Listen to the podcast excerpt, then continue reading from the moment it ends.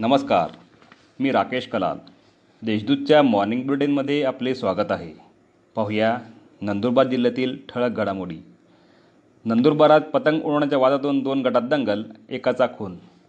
नंदुरबार शहरातील जुना बैल बाजार परिसरात पतंग उडवण्याच्या वा कारणावरून वाद होऊन दोन गटात दंगल झाली.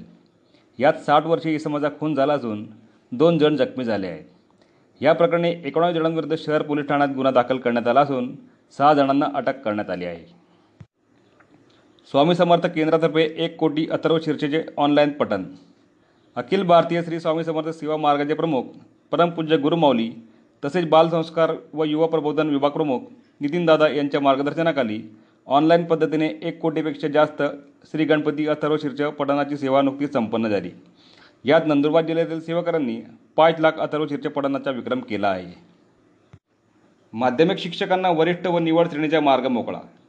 माध्यमिक शाळा शिक्षकांना बारा व चोवीस वर्षानंतर लागू होणाऱ्या वरिष्ठ व निवड श्रेणी मंजुरीबाबतची प्रलंबित व इतर समस्या जिल्हा मुख्याध्यापक संघाच्या पदाधिकाऱ्यांनी आमदार डॉक्टर सुधीर तांबे शिक्षण उपसंचालक प्रवीण पाटील शिक्षणाधिकारी मच्छिंद्र कदम वेतन अधीक्षक शरद चव्हाण यांच्या समवेत झालेल्या जूम मिटिंगमध्ये मांडल्या. त्या समस्या त्वरित सोडवण्यात येतील असे आश्वासन पदाधिकाऱ्यांना देण्यात आले. त्यामुळे माध्यमिक शिक्षकांच्या वरिष्ठ व निवड श्रेणीचा मार्ग मोकळा झाला आहे. खून प्रकरणी आरोपी मोकाटच. धडगाव तालुक्यातील खडकीचा गुराडीपाडा येथील एका व्यक्तीचा खून प्रकरणी मसावत पोलिसांनी मतिमंद व्यक्तीस अटक केली आहे. मात्र मुख्य आरोपी मोकाट फिरत आहे.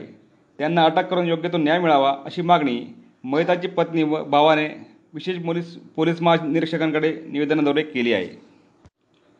शेतीच्या हिस्सेवाटणीच्या मनस्तापातून तरुणाची आत्महत्या.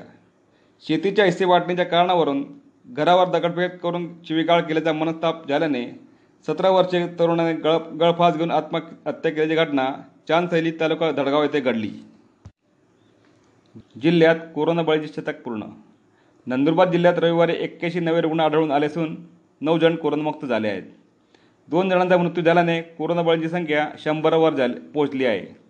सध्या अकराशे रुग्णांवर कोविड कक्षात उपचार सुरू आहेत. या होत्या आजच्या ठळक घडामोडी.